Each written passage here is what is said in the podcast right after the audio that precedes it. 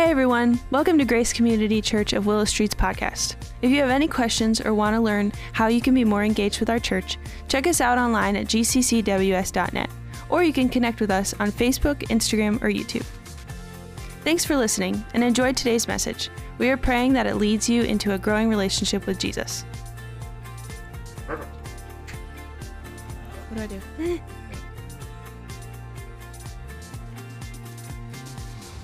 Join me as we pray together.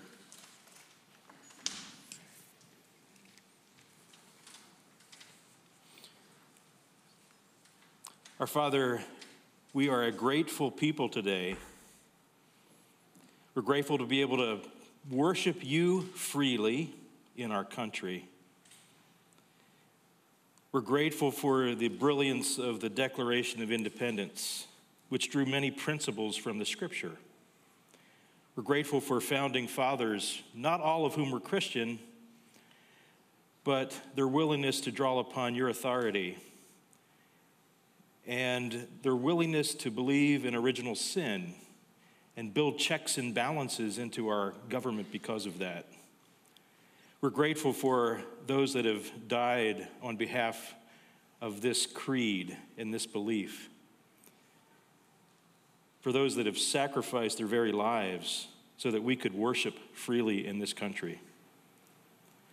Lord, we're also reminded too that sometimes we take this, this freedom of religion for granted. So, Lord, forgive us for that.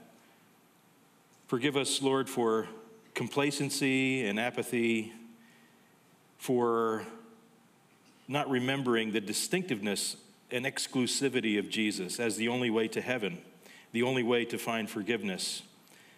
We pray, Lord, across this country that you would bring revival in the church. We pray for those churches that are running away from Scripture. And Lord, we, we humbly ask that you would help us to not be prideful in our doctrine, but seek to have sound theology and then live that out well with grace and truth. We're also reminded of brothers and sisters around the world who, by their very faith in Christ, risk their lives and their families' lives. So, Lord, we humbly are grateful for this day to be able to worship you in, in grace and truth. We pray that Grace Community Church would be a safe place where broken people like me can find healing. And we pray, Lord, that when others look at Grace Community Church, they would see you. Lord, we pray that you would show us how to shed and let go of those things that we are trying to find meaning from that are found wanting, so that you are the one that fills that hole in our heart for forgiveness and for purpose in living.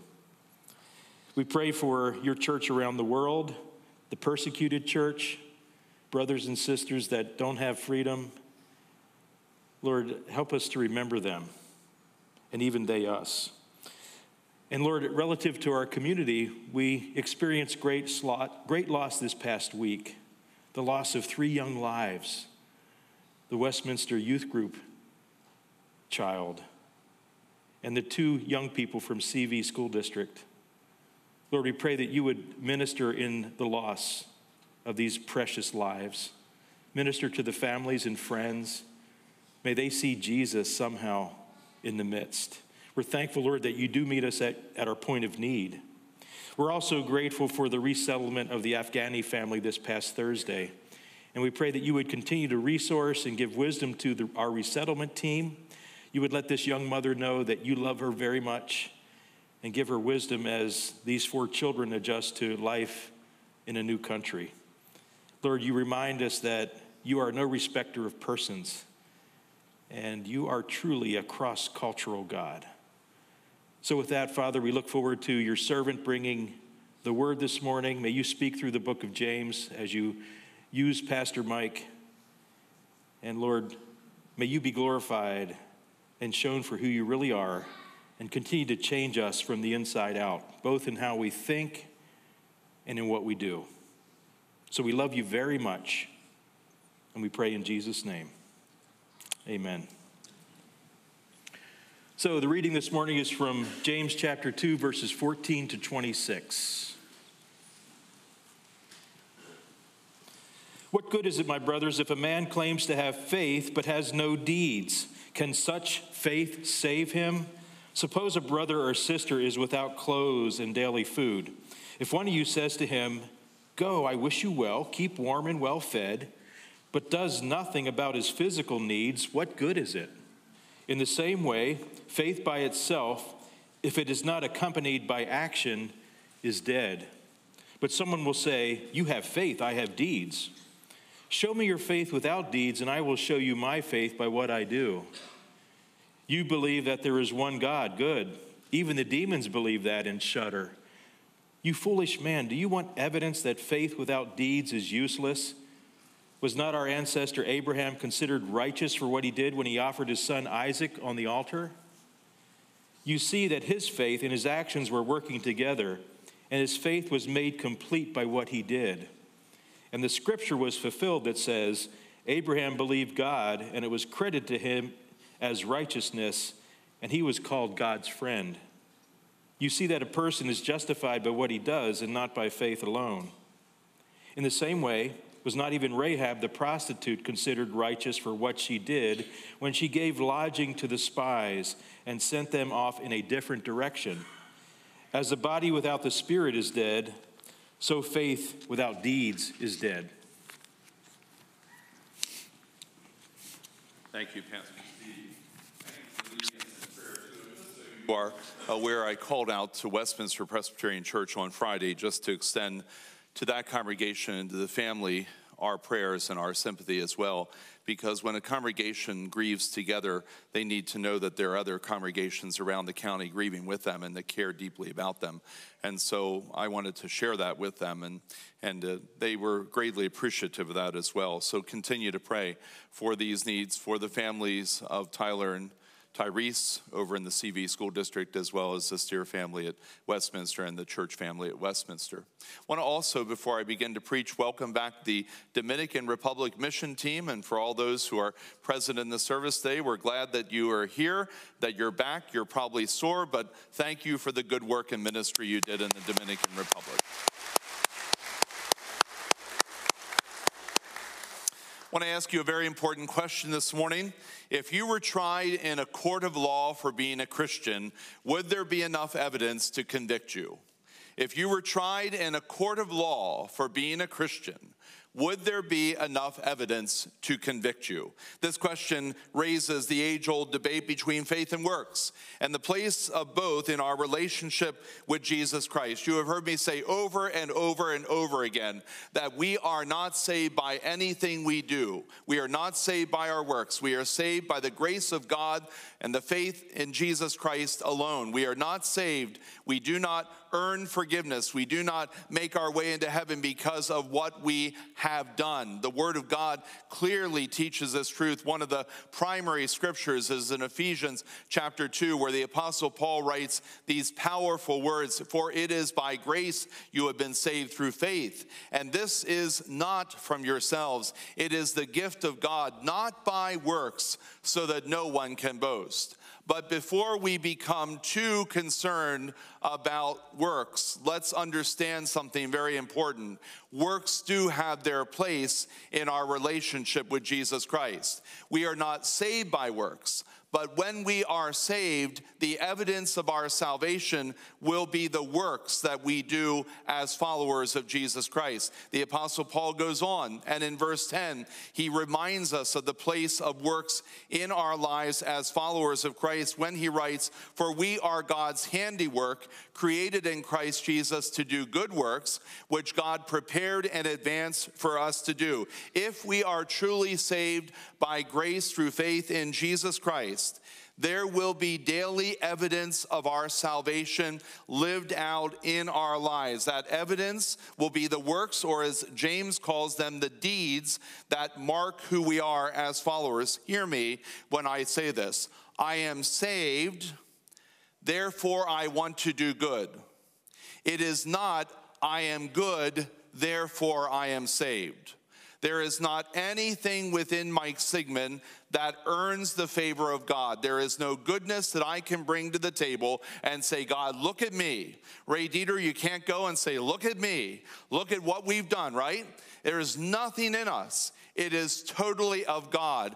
But when you embrace the grace of God through the gift of faith that He gives you, then, amazingly, through the power of the now resident Holy Spirit, you begin to live out the works that are evidence of your salvation. Works are not needed to be saved, faith alone saves us. But true faith, that faith that saves, is more than head knowledge, it is more than intellectual assent. The faith that saves us is the surrender of our lives and a complete trust in Jesus Christ as Savior and Lord. The bottom line is this James is concerned that talk is cheap. It's easy to go around and say, I'm a Christian, I'm a Christian, I'm a Christian. But the question is if you were tried in a court of law for being a Christian, would there be enough evidence to convict you? Does your walk match your talk? And the answer is yes. If your faith is a saving faith that manifests itself, that shows itself through the works that you do, faith without works, using the very strong language of James, is useless. It is unscriptural. It is dead. These are the precise points that James makes in James chapter 2, verses 14 to 26. Look at the question with which he begins this text in verse 14. What good is it, my brothers and sisters, if someone claims to have faith but has no deeds? Can such faith save them? Is faith without works good? He asks. Can faith without works save? And he spends the rest of this chapter answering those questions for us. And the very first answer he gives is simply this faith without works is useless. Faith without works is useless. Say that with me. Faith without works is useless. Now, to illustrate that truth, he draws upon two different stories one recorded in verses 15 and 16, the other recorded in verse 19. Remember, these illustrations underscore the uselessness of faith without works. And the very first story is the story of a needy fellow Christian. He needs food, he needs clothing. And so there's another Christian that sees his need, sees that he is hungry, sees that he, his clothing is not enough to keep him warm, not enough to, to provide well for him. And so that fellow Christian, what does he do? He says to him, Oh, may it be well with you. May you be well fed. May you be warm. You know what? Go in peace. And doesn't do a single thing to meet the needs of that needy Christian. It's akin to seeing someone need and you have the ability to meet that need, you have the resources to meet that need. It wouldn't hurt you a bit to meet that need. In fact, it wouldn't be a problem if it hurts you a bit to meet that need. But all you do is say, I'll pray for you and you walk away. And James says that is not true faith. Listen, when you know the Lord Jesus Christ, when you have placed your faith in the Lord Jesus Christ, you are transformed from the inside out.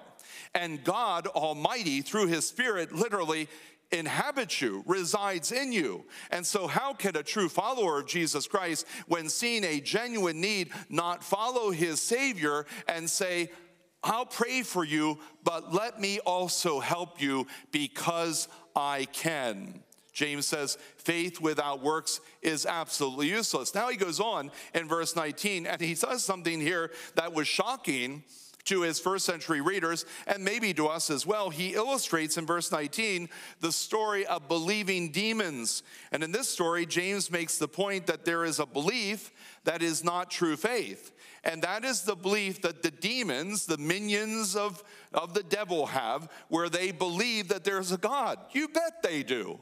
The demons absolutely believe that there's a God. The devil believes that there is a God. But not for a moment, James says, should we ever think that that is a belief that is a true belief, that is a faith that saves. It is absolutely not. It is akin to people saying, when you engage them in conversation, this happened to me a number of times, or quite a bit actually, over the years, where I'll, I'll begin a conversation and we'll just start talking. This happened a lot when I was traveling on, on um, uh, for the denomination. I'd be on planes and we'd have long flights, and, and people would always, uh, you know, talk, uh, at least my experience is they talk and they ask questions, and, and uh, what do you do for a living? And so at the time I was a bishop, and so that's like a bishop bomb, you know, when you drop that, it ends all conversation for the rest of the flight to Bangkok. But, you know, and it's a long flight to Bangkok. So, you know, I, I, there's no way to dance around it. What do you do for a living? I'm a bishop. Oh, oh, okay. And, you know, can I get some candy or something, whatever. And, and so Often, however, I was able to turn that into a conversation to talk about the faith. And so many times people would say to me, Oh, I believe in God too. And that's a great opening. But when I would pursue, I believe in God too, it would lead nowhere else. They simply believed that there was a God. Sometimes someone would say to me, Oh, I believe the big guy upstairs. Absolutely. I believe in the big guy upstairs, but it would lead nowhere else. That is not saving faith. Even the demons and the devil believe there is a higher power, and even they know he is God, the one true and living God, and they shudder. And so, what James says to us is here's the deal talk is cheap. You can say things about Jesus that sound right, but the question is do you believe what you're saying? And have you literally trusted your life to the one true and living God, the one who says, I am the way, the truth, and the life, have you surrendered to Him such that He has transformed you from the inside out and you are a different person today? That's what James is getting at. So, when in verse 24, James writes that a person is justified by what he does and not by faith alone, some people who have just read Ephesians 2 like step back and say, Man, I don't want to be around when James and Paul meet and have a conversation because Paul says it's by faith alone. James says it's not. There is no conflict there whatsoever. Because what James is talking about is not the saving faith that Paul references in Ephesians 2. He's talking about cheap faith. He's talking about the belief that the devil has that there is a God. And what James is saying is that is not enough. You need to have a robust faith that is more than just affirming the facts about Jesus, but literally surrendering your life to Jesus and trusting Him with every fiber of your being. When you do that, your faith will give evidence that you love Jesus by the works, the actions, the deeds that you live out in your life. Faith without works is useless. That's what James says first. Secondly, James says faith without works is unscriptural. And so, verses 21 to 25, if you need more evidence that faith without works is useless, he gives it to us. And he does it by using two very familiar Old Testament stories. Now, they are familiar especially to his first readers, because remember, if you remember back four sermons, that when we started this series, we learned in James chapter 1, verses 1 and 2, that this letter is written to the diaspora, that is, Jewish Christians who had been spread hither and yon because of the persecution that broke out after the stoning of the first Christian martyr, Stephen.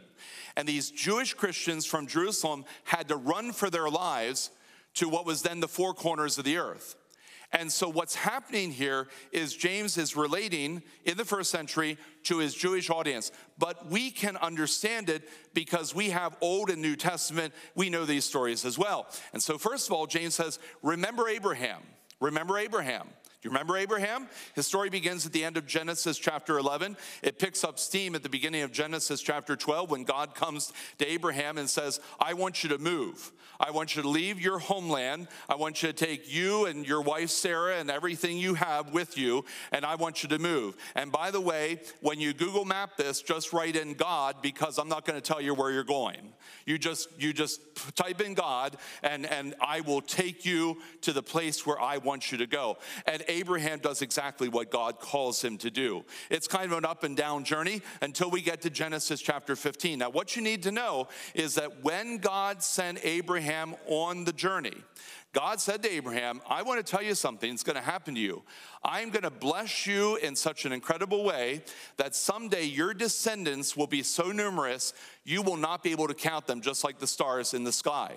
So, you know, this is in the back of Abraham's head. We're going on a journey, and uh, man, this is going to be a great journey, and I'm going to have I'm going to have a family. And uh, we get to Genesis chapter 15. Scholars tell us that Abraham is now 75, his wife is now 65 and he's looking and he's saying, Yeah, I don't think we're going to have a family. And so he engages God in conversation and he says to God, I am going to have to leave my estate to Eliezer of Damascus, who's one of my trusted servants. And God says to Abraham, No, you're not. And Abraham says, What do you mean, no? I'm 75. You know, no, of course I am. No, you're not, because I am going to give you a son. Now, friends, at that point, you know, you're 75. Your wife is 65. It sort of shames me when I say at the end of five hours of watching the four grandchildren that I'm tired. I mean, I'm shamed by that when I read this. You know, he's 75. He's going to have a child, you know, wow. And you know what God says? I am going to give you your child and your legacy that is so great you won't be able to count it. You know what Abraham's response was? In verse 6 of Genesis 15, the Word of God says, Abraham believed the Lord, and it was credited to him for righteousness. Friends, those, those are salvation terms. What that means is that Abraham didn't just say, Oh, yeah, okay, God, whatever you say. No, you know what Abraham said? Okay, God, I believe you. I trust you. I surrender myself to you. And in the throne room of heaven, God declared his choice servant Abraham righteous. It took years, 25 years, until Isaac came along. And then Isaac grew up. And we fast forward in James chapter 2 to a story found in Genesis 22 when God comes to his choice servant Abraham and he tests Abraham. And he says to Abraham, I want you to take your precious, much loved son Isaac, and I want you to sacrifice him. And the word of God shows no hesitation in Abraham. He does exactly what God called him to do because you know, Abraham had a faith that was unwavering in his Lord. In fact, if the song had been written at the time, Abraham would have been the one singing, All my life he has been faithful. All my life he has been so, so good. He took that son of his whom he loved, he took him up Mount Moriah. He had no confidence other than his faith in the Lord that God would replace his son as a sacrifice. And when they got to the top, that's exactly what God did. You see that ram in the thicket, you get that ram, he'll be the sacrifice, not your son. James says, You want an example of real saving faith? You look at Abraham. Abraham was not all talk, he wasn't all hot air. He believed and trusted me. I credited to him his righteousness. And when I tested him, man, he did exactly what I ask him to do. Faith without works is useless, it is unscriptural. Now, that's not enough. If that's not enough, James tells another story. And the other story is about a prostitute named Rahab in a city called Jericho. Her story is recorded for us in, in Joshua chapter 2. Now, somewhere along the line, not recorded for us in the Bible, this prostitute left her checkered past, trusted in God, and became a faithful follower of His. And, and she figures into the story about how God and his people conquered the pagan city of Jericho. You know, Joshua fought the battle of Jericho and the walls came tumbling down, you know. Hey, listen, when I learned this at Conestoga Church when I was a kid growing up, no one ever mentioned the prostitute. Never came up. Never came up. Now think about that. You know, it didn't figure in the song or anything. Uh, they were. It was a more clean version of. It. But anyway, here's the deal. She had a past, and it's not the one that you talk about in play company. And let me tell you about this past. This is the kind of past. now hear this, that when you have it and you place your faith in the Lord, people are still a little unsure. And so, of those folks, they say, Well, yeah, you know her past, don't you? Is she really saved? And what James is saying is, You bet she is. She trusted God, and it was no just talk, it was real. Such that when God's spies came and needed a place to stay and be hidden and protected, at the risk of her life, Rahab brought them in. And then when they left, she sent them in a different direction so they would not be found. And James says, You want an example of faith that works? Look at Rahab. This was real faith, not just all talk. James is echoing the teaching of Jesus in Matthew chapter 7. I bet you remember this, verses 16 and 17, don't you? Where Jesus said, By their fruit you will recognize them. Do people pick grapes from thorn bushes or figs from thistles? Likewise, every good tree bears good fruit, and every bad tree bears bad fruit. If you have true saving faith, then you are going to bear good fruit and, and your, your faith will be evident by your works and your deeds. And that leads to a final point. Faith without works is useless, it's unscriptural, but faith without works is also dead. To put his argument that faith without works is dead into bold, underlined italics, to highlight it with every highlighter that he has in his closet, he writes this As the body without the spirit is dead, so faith without deeds is dead. It doesn't save, it doesn't give you eternal life. I'm saved. Therefore, I do good. I do good out of the power of the Spirit given to me by the gift of God and my salvation. It is not, I'm good. Therefore, I'm saved because none of us can do enough good in order to be saved. This teaching from James is, I believe, intended to do what the Apostle Paul told Timothy all scripture should do. It should teach and instruct in righteousness, it should correct and it should rebuke. It should settle in the minds and the hearts of every Christian the right place of works in relationship to their faith. These works that we're talking about are actually works of devotion, works like a passion for God and reading His Word, a desire and delight, spending time in prayer, works of, of charity, seeing people in need and meeting those needs as so many of you do so well, not being hard hearted, but being generous, works of morality not being reckless in the way you live, not regarding your Christianity as a, oh, I go to church at 9:15 on Sunday morning at Grace Community Church. Depending on who's preaching, it's over by 10:30. if it's Mike, hold on. But you know, that's not it. That's not it. It's that you are a Christ follower and his word, His power follows you as you follow Him. Works of morality, instead of reckless living, discipline, godly living, you want to do the things that please Him because you love Him. And so that leads me to a question today. If you were tried in a court of law for being a Christian, would there be enough evidence to convict you. Let's pray together.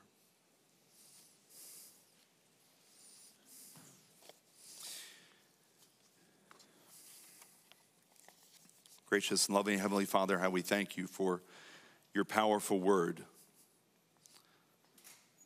that indeed does its work of teaching and instruction, correction, rebuke. We are grateful, Father,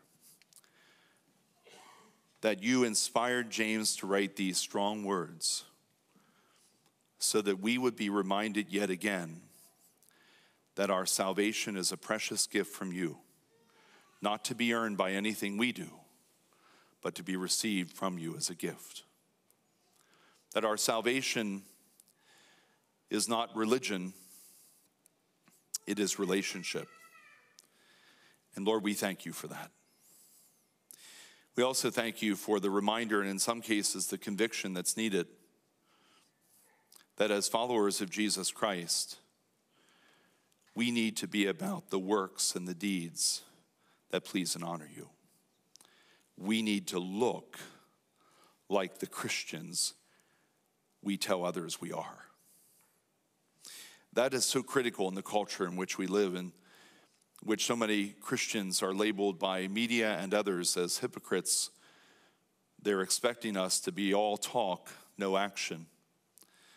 Lord, I pray that part of the revival for which we pray would be such a powerful move of your Holy Spirit that as your followers, we would go to the point of sacrifice to demonstrate to this world who it is we follow. And so to be a clear witness to this world that there is only one Savior, and his name is Jesus. Thank you for your word. Thank you for its teaching. Thank you for its instruction today. And Lord, we thank you now for the opportunity that we are about to have here and also for those who are at home to share together in this supper that you instituted on the night that you were betrayed. We thank you, Father, that this supper is a supper that to the world is meager fare, but to us is the richest of fare, that satisfies to the very soul of our being. A reminder, Jesus, that you died in our place on the cross, rose again on the third day by your broken body and shed blood. We had the forgiveness of sin and a new and eternal life. Lord, may this supper be precious to us. May our hearts well up with gratitude. May we not take it unthinkingly May we not take it as an afterthought. May it be central to our worship this morning as we share together around this table of our Lord. We return thanks to you. In Jesus' name, amen. Well, thanks for listening to today's message and choosing to spend some time with us. To get more information about Grace Community Church, our service times and location, check out our website at gccws.net.